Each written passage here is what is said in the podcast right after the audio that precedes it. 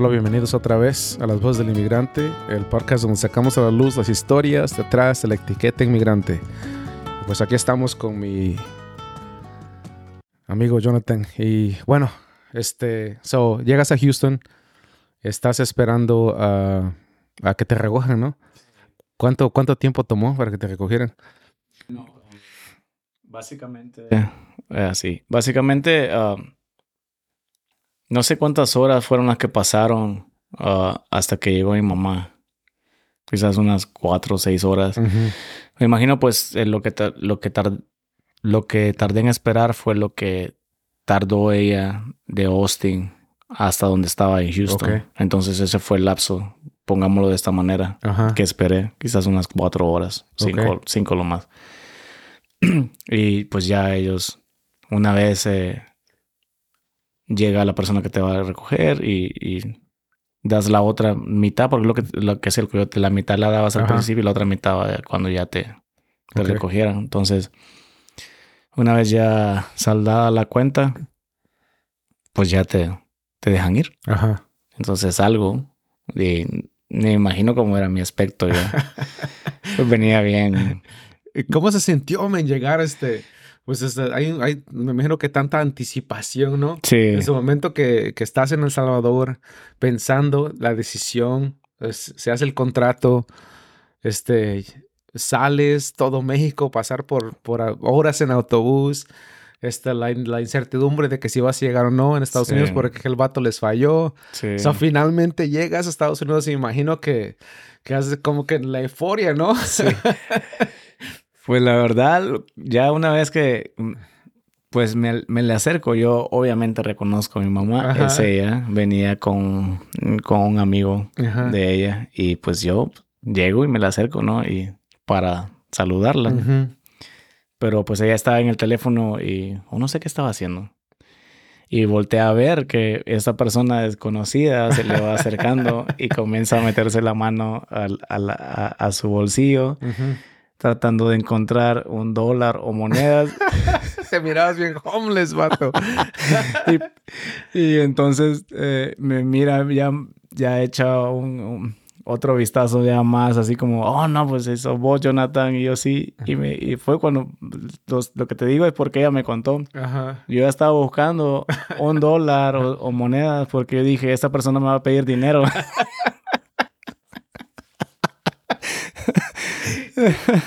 Entonces, yo, ok, y, y me dice, vamos papito, vente. Y yo pues, no sé ni qué, es- ni, yo creo que estaba nomás de modo neutral así, como en Sí, shock sí, me en imagino. shock, básicamente. Y me dice, ¿tenés hambre? Va Y yo, pues esperando una buena comida, ¿va? Así todo. No, pues me llevaron a, a las hamburguesas, a un Burger King. Esa fue mi primera comida en Estados O sea, Unidos. tu primera comida en Estados Sí. Unidos fue un Burger King. Fue ¿eh? un Burger King, yo me quedé una hamburguesa de verdad. Pues bueno, lo que estuviera ahí y ya. Pero en ese aquí. momento, cuando la probaste, este, ¿se te hizo buena comida o no? Se me hizo buena por el momento, porque, bueno, honestamente, desde ah, que salí de El Salvador, Guatemala y México, todo lo que comía era lo que, lo típico. Ajá. Obviamente que, te digo, no es como, yo no venía en calidad de turista, Ajá. Entonces no, no tenía la apreciación de que voy a disfrutar esta comida Ajá. o voy a sentirme... Sí, tu mente estaba en otro lado, ¿no? Mi mente es que o- o voy a vivir o voy a morir Ajá. o, o qué va a pasar. Entonces yo comía por comer, porque Mm. tenía que comer. Pero Sí, sí. de que recuerdes la comida, tortillas, cosas así, que obviamente sí comí lo más seguro, ni, ni idea. O sea, yo nomás... eh, Sí, tu mente estaba en shock, ¿no? sí, básicamente. Y yo creo que por eso mismo también eh, mi mente se puso como una, una forma de protegerme de por eso también el, eh, olvidar ciertos detalles del, del recorrido. Sí, sí. Para bloquear, me bloqueó. Como, Sí. como dijiste al principio, un bloqueo. Sí, sí, sí. Ujú. Oh, o sea, entonces llegas, primera comida es un Burger King, Sí. ¿no? Y este, se inmediatamente se vienen para Austin. Inmediatamente nos venimos para Austin. eh, me impresionó la, obviamente la carretera, los highways. Yo decía, "Guau, aquí hay bastante carro, hay mucho carro. O sea, mm, tremendo. Era de noche. Ujú. Era Y- lo... ¿Era lo que te imaginaste? Estados Unidos, cuando llegaste, lo miraste y dices, wow, eso es lo que te... no sé si te pasó a ti, pero cuando yo me vine y, y salí a la calle, yo, me- yo me esperaba un- edificios por todos lados, ¿no? Mm, Y pues estábamos en un suburbio de, de Houston, donde yo llegué y salí casas y dije, pues ¿dónde están los edificios, güey? Sí, la verdad, cuando entras en el, en el, en el choque del, del, de lo que, del concepto que tenés a lo que es la realidad, Ajá. ese, ese choque. No, pues sí, nada que ver porque a mí me llevaron a Viura. Entonces yo, Oh, yo ok. soy una persona de ciudad, Ajá. eh, crecí en la, bueno, de chiquito obviamente Ajá. en una zona rural, Ujú. pero ya de ocho años en adelante, ah, sí es- creo que es la edad correcta. Entonces crecí en una zona urbana, ¿va? o sea, colonias y la escuela y todo el rollo. Entonces yo siempre andaba de pata de chucho, para aquí para allá, para arriba para abajo. Entonces con mis amigos, entonces vengo y me ponen en Viura. en aquel tiempo, en el 2005, Viura Ajá. no había nada. Wow, sí. Vivía en una, en una mobile home ahí y, y me quedé a qué vine. Yo honestamente no dije, nah, y esto es, ¿qué? ¿Qué pasó? ah?" Ajá. Sí, ahí fue mi primer vez que, lo- lo- mi primer lugar donde me llevaron a vivir. Tu primera experiencia en viviendo en. Estados Unidos, ¿no? Sí, en Viura, aquí en Austin. Wow. So- so- sí, pues tus expectativas se, se, se, se- se vinieron para abajo, ¿no? Dices, Completa- "Wow, es- completamente. Sí, pensabas venir a una ciudad y llegas a un, a un rancho, básicamente, ¿no? Sí, exacto. Mm. So, entonces llegas y estás en Viura, ¿no?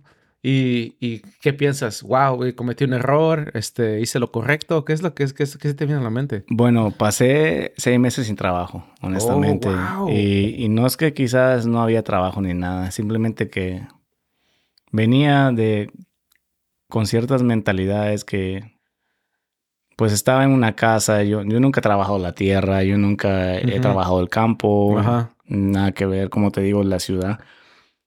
Entonces, los trabajos que me ofrecían, pues yo siempre me, me negué muchos, la verdad, para ser honesto. ¿Qué tipo Dije, de trabajos eran? pues más que todo construcción, Oh, cosas ok. así. Y estaba joven, obviamente, pero mi mamá también estaba buscando algo que más o menos se acoplara con, como más o menos ella sabía la, la forma de vida que había tenido y, mi, mi persona en sí como soy. Entonces pasé seis meses sin trabajar y ah, estaba bien la mojo, pero lo que hacía es que me iba con ella.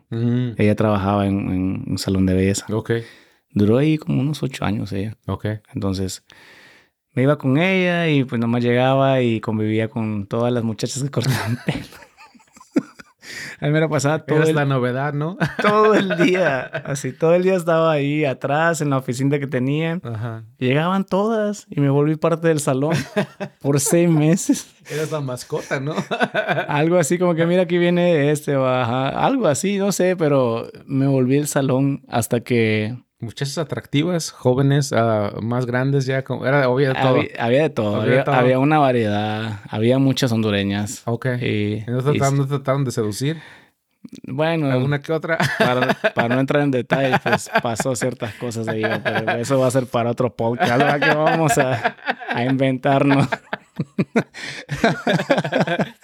pero sí, um, sí, pues así fue y hasta que mi mamá traba- trabajaba en Xochitl de Coahuila, es un salón que está ahí Oh, en sí la Congress y William Sí, Cano, sí, y al lado está el Vallarta, el restaurante Ajá. de Clemente y Rubén.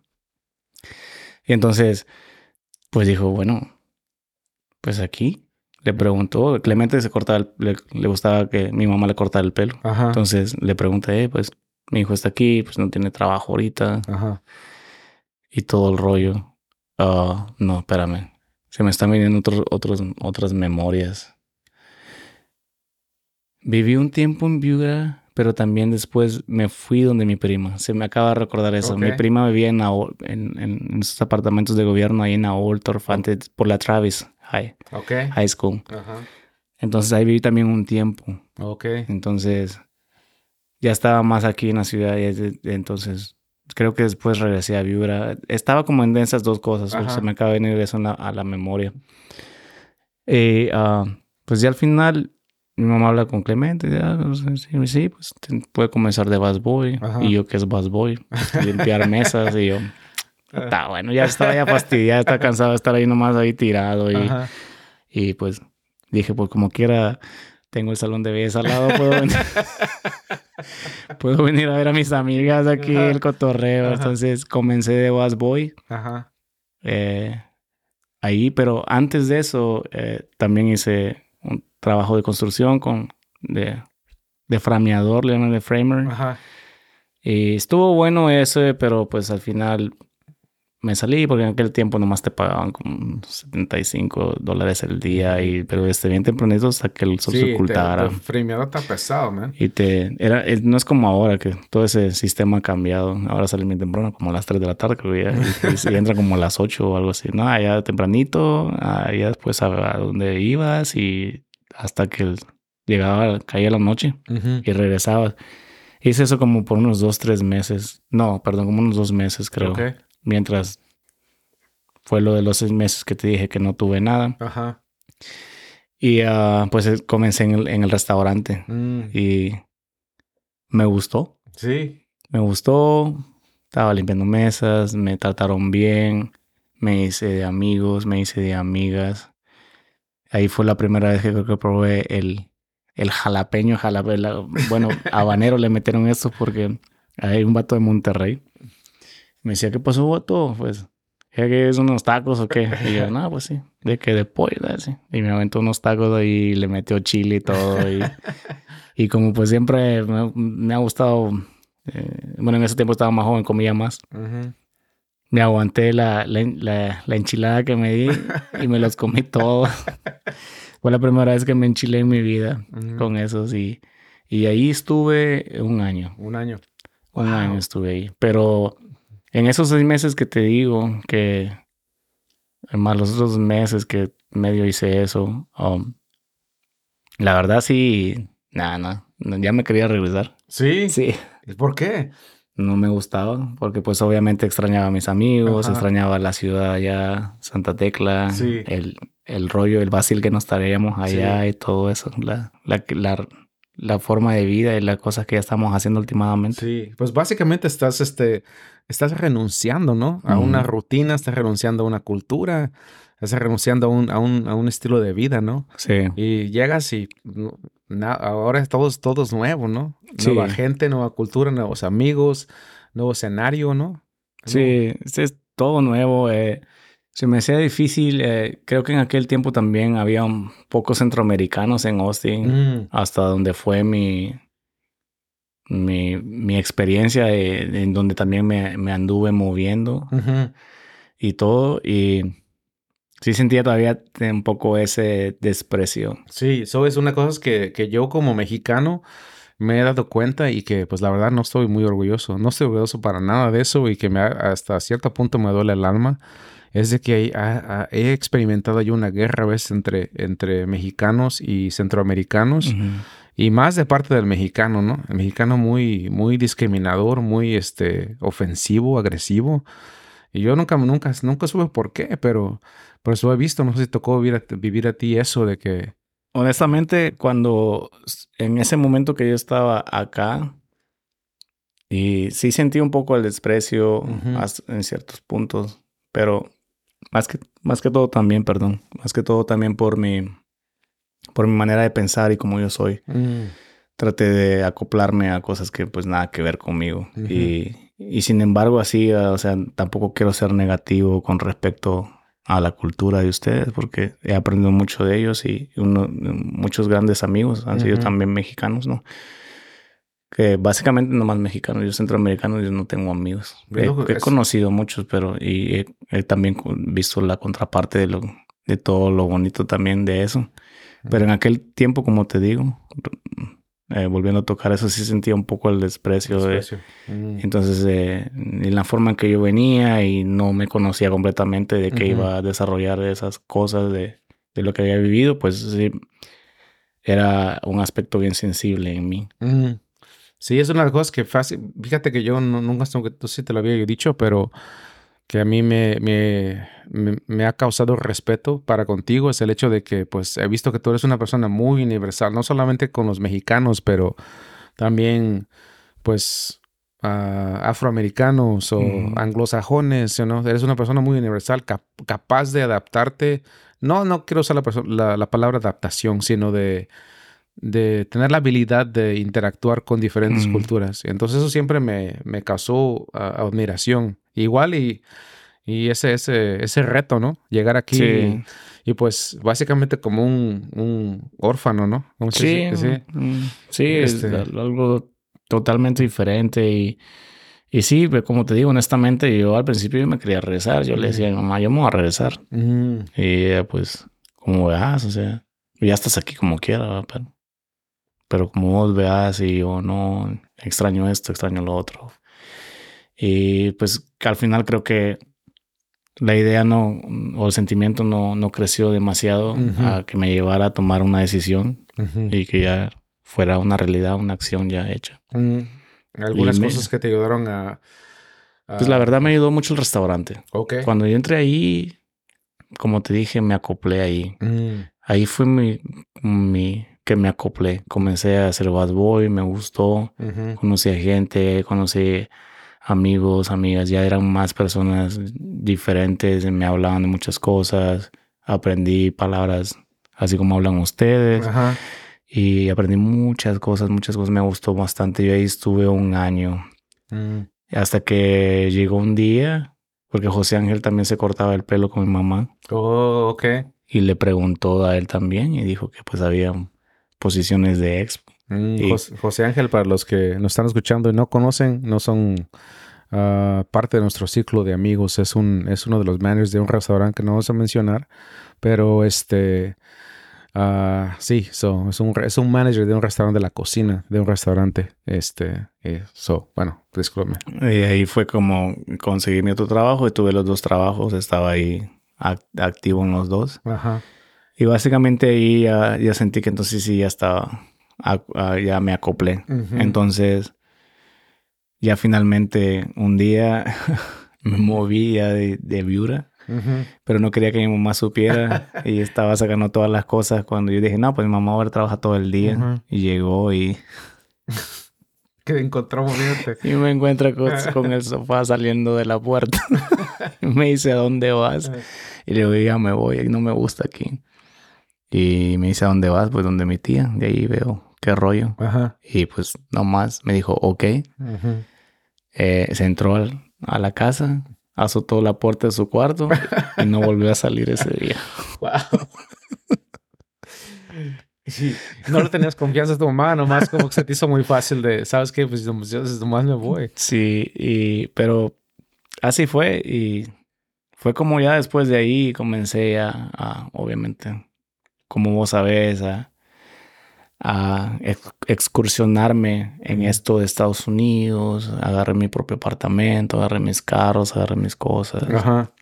pero pues como... es- sé que no es parte de la historia, pero pues todavía estaba eso en mí, ¿va? de que de lo demás, ¿no? De, del trabajo interno, pero así fue como pienso que fue como me, me acoplé al final. Sí, sí. Entonces, pues llegas de, de cruzas la frontera, llegas a, a Houston, llegas a Buda. Este, el, el, el entorno, el ambiente no es lo que esperabas, ¿no? Este, muy seco, me imagino. Sí, Muy seco. sí. Este, los, el- las oportunidades que salían, pues no, no, no, no, no parecían que, no parecían, este, como dice, ideales para ti. Finalmente encuentras trabajo en un restaurante en donde, este, encuentras ra- trabajo en otro restaurante en donde te has mantenido ya hasta ahorita, Sí. ¿no? Trabajando en restaurantes donde encuentras a, a un lugar donde te sientes bienvenido, te sientes, Sí. este, contento, cómodo, ¿verdad? Sí. Ok. Ah, bueno, pues, y entonces, ah, re- cuando reflexionas en tu, en tu historia, cuando reflexionas en tu, en tu trayecto, en tu, en tu aventura, eh, si tuvieras que decirle algo a la, a la, a la gente que no conoce de, pues, no se te pasa a ti, ¿verdad? A veces yo siento que, que la gente que no tiene familiares ah, inmigrantes, la gente que, que no tiene una, una, una conexión directa con, con lo que significa ser inmigrante, ¿verdad? Tienen una, una idea muy, muy errónea de lo que significa ser inmigrante, ¿right? Sí. Igual la gente que, es- como tú ya lo experimentaste, yo lo experimenté, la gente que se va a venir para acá no tiene pues, ah, una, una, una idea completa, ¿no? De lo que significa viajar y convertirse en un inmigrante. Eso, si tuvieras tú que compartir algunas lecciones de vida con, con los que no conocen, ah, no están directamente involucrados con la inmigración o con los que se quieren venir para aquí y convertirse en inmigrantes, pues, este, ¿tú qué, tú qué les dirías si tuvieras que darle una, un mensaje? Pues, uh, um, pues el concepto, eso, lo como vos dijiste, de eh, tratar de no caer en ese concepto erróneo de lo que es la vida aquí. Me imagino también como los tiempos han cambiado, ahora hay más acceso a más información, eh, eh, no nomás a, a, través de libros, revistas o sino que más visual acerca de lo que en sí sí lo que es Estados Unidos es un poco más te puedes eh, informar más. Pero como experiencia de primera mano ya vivida, o sea, sí, es simplemente pienso yo que no ponerse un concepto fantasioso de que la vida aquí es color de rosa y que nomás vas a venir a, ganar dólares y vivir una vida bien acomodada. Muchas cosas son largos turnos de trabajo. Eh, básicamente vivir en el trabajo, es mucho trabajo aquí. Eh, tus salidas no hacer lo que piensa uno, lo que miras en redes sociales. A veces es, tu salida es nomás ir al Walmart o al HB y regresar otra vez a hacer diferentes cosas porque tienes pocos días de, de, descanso y en esos pocos días tienes que hacer tus mandados y las diferentes cosas que tienes que mantenerte al día y todo. Entonces, eso yo le diría que eso es la vida aquí, ¿va? es mucho trabajo. Sí. Puedes salir adelante, obviamente, en, la meta que traigas. Otro, otra cosa que, que diría es lo que te venía diciendo a vos desde un principio de es el, el, miedo, ¿no? O sea, si, si tenés eso, eso de que de verdad querés hacerlo y salir de tu zona de confort eso es bueno y también recordar de cómo, cómo, los, cómo saliste de esa zona de confort y lo hiciste en ese momento, ya sea que también porque era más parte de una desesperación, un escape. Recordar lo que, que puedes hacerlo también en los diferentes proyectos que te metas ya, ya, estando viviendo aquí y de que tienes esa capacidad de salir de esa zona de confort, así como lo hiciste, hiciste esa gran travesía una vez estando aquí y hacerlo siempre. Estando allá también, sí, es es no dejar que ese miedo te limite y que te, que te corte las alas y te haga pensar que no puedes, porque sí puedes. Si vas a hacer, tienes pensado moverte, si lo vas a hacer. Y una vez estando aquí también puedes hacer muchas cosas más. Siempre puedes hacerlo, dejar, no dejar que el miedo te, te limite, te domine y te encierre. Ah, ¿Qué te iba a decir? Este, ah, bueno, antes de contestar la pregunta de qué, lo, qué es lo que dirías a la gente que no, no está directamente ligada con la inmigración, te quería preguntar, este, ¿de qué manera, primeramente, pues, ¿te arrepientes de haberte venido para Estados Unidos? No, eh, como te dije al principio, era algo porque apenas había salido de, de ese, de lo, de lo que estaba acostumbrado. No me arrepiento para nada, la verdad. Yo creo que sí, si me tocaría volver a vivir otra vez, haría lo mismo. Porque es mi forma de ser. Me a veces, me, me, me, baso a veces con los dictados de mi corazón y de mi forma de ser. Entonces, no, arrepentimiento no. Ok. Este, ¿qué es lo que te, esta, esta aventura cuando, cuando piensas en ella? Ah, algunas cosas son obvias, me imagino, pero ah, ¿de qué manera te ha formado, te ha Ah, te ha transformado igual. Este, el hecho de, pues, dejar tu país, dejar tu zona de confort, ah, llegar a un país totalmente distinto, pasar por una aventura extremadamente, extremadamente ah, peligrosa en ciertos aspectos, este, altos niveles de ansiedad, este, de qué manera es, esta trayectoria ha, influenciado, te ha influenciado como persona? Ah.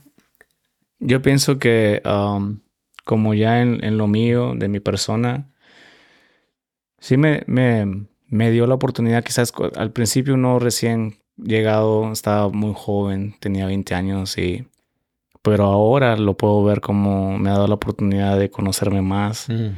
de interiorizar más, de tratar los, de sanar las cosas, de, de transformarme, de siempre, eh, lo que te venía diciendo anteriormente, de adquirir nuevas cosas en mi personalidad, en mi vida y todo, me ha hecho una persona... um, también lo que mencionaste de, de, de interactuar con otra gente, de absorber también culturas distintas, mentalidades, eh, personalidades, eh, muchas cosas. Me ha hecho crecer en una manera increíble en que el- mi perspectiva se expandió Mm. mucho, se expandió mucho. Ah, conocimiento que, como te digo, de joven quizás no, no lo podía ver de esa manera, pero ahora en, en la manera en que me encuentro de mi mentalidad es todo cobra sentido de por qué el viaje y por qué lo que pasé allá y por qué lo que pasé aquí hasta ahorita está cobrando todo sentido de toda, Ok. toda esa, esa manera en que me expuse ante todo eso. Ajá. Wow. Wow. Este, pues qué historia tan interesante, man. Por último, pues este, pues un mensaje a los que, a los que igual no tienen acceso directo a la, a la inmigración, a veces a la gente que igual explota el concepto inmigrante porque pues hacen películas acerca de nosotros Sí. y a veces, mire, ¿qué le otra vez mira la película de Sicario? De Sicario la 2, la- no me acuerdo cómo se llama, Day of the Soldado. que- Ujú. y, y presentan un, un- una, una, ¿cómo se dice? Una picture dice, en inglés, ¿verdad? Del inmigrante muy caricaturesca, ¿no? Sí. Muy simple, como que, ah, pues se van pasando ahí, pero no hay historia, no hay lo que estamos hablando, no hay origen, no hay este, no hay es- es- historia familiar, no hay con, este contexto y, eh, político, social, y entonces el inmigrante se convierte en una, en una caricatura, ¿no? Sí. Son alguien que bueno, lo único que conoce a la gente a veces es que no tiene familia que ha inmigrado o que, que ha inmigrado este, personalmente.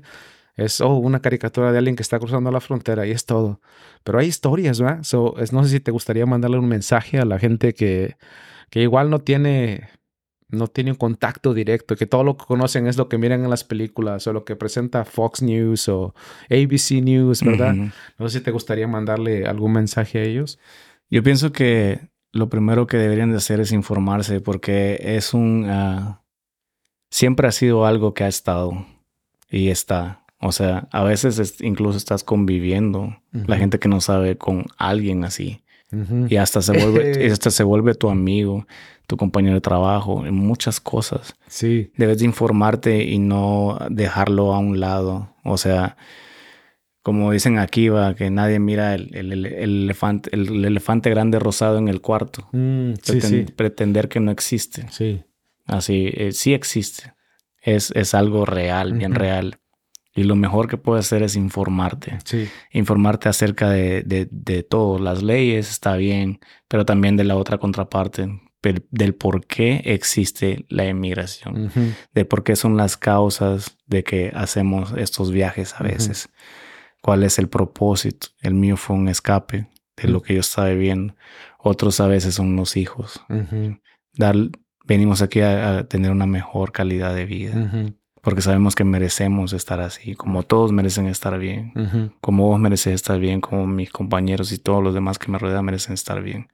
Por la misma razón y por el mismo eh, derecho de humano que tenemos de estar bien, hacemos estas cosas. Es necesario. Entonces, informarte es, es fundamental, tener en mano la información correcta también, no, no nomás eh, información que está alterada.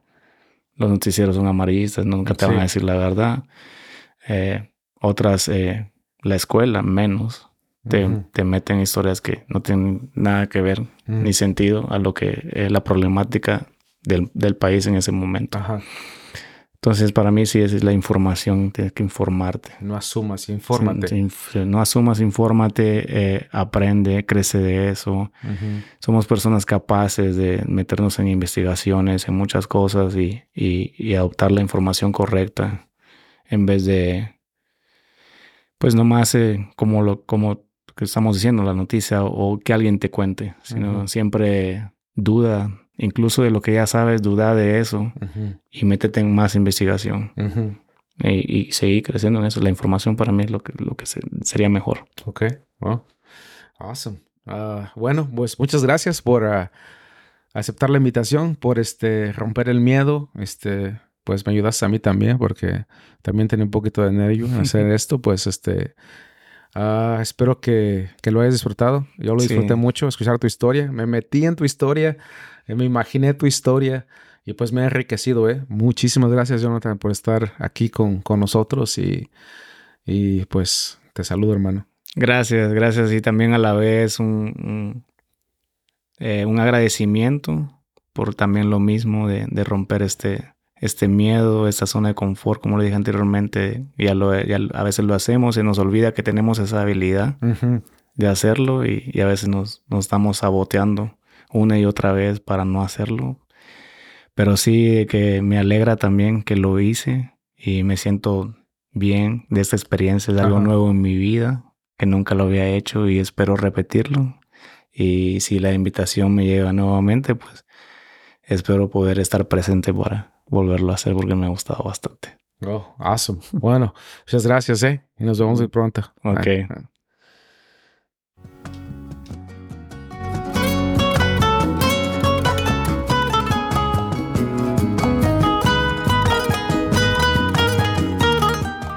Esta fue mi entrevista con Jonathan, un amigo a quien una vez, una vez más admiro mucho y pues espero que les haya gustado, espero que se hayan divertido, espero que hayan reflexionado, espero que, que se hayan enriquecido con esta historia y pues uh, traemos muchas más, este, estaremos pronto uh, platicando con, con, Jonathan una vez más, uh, ojalá y este...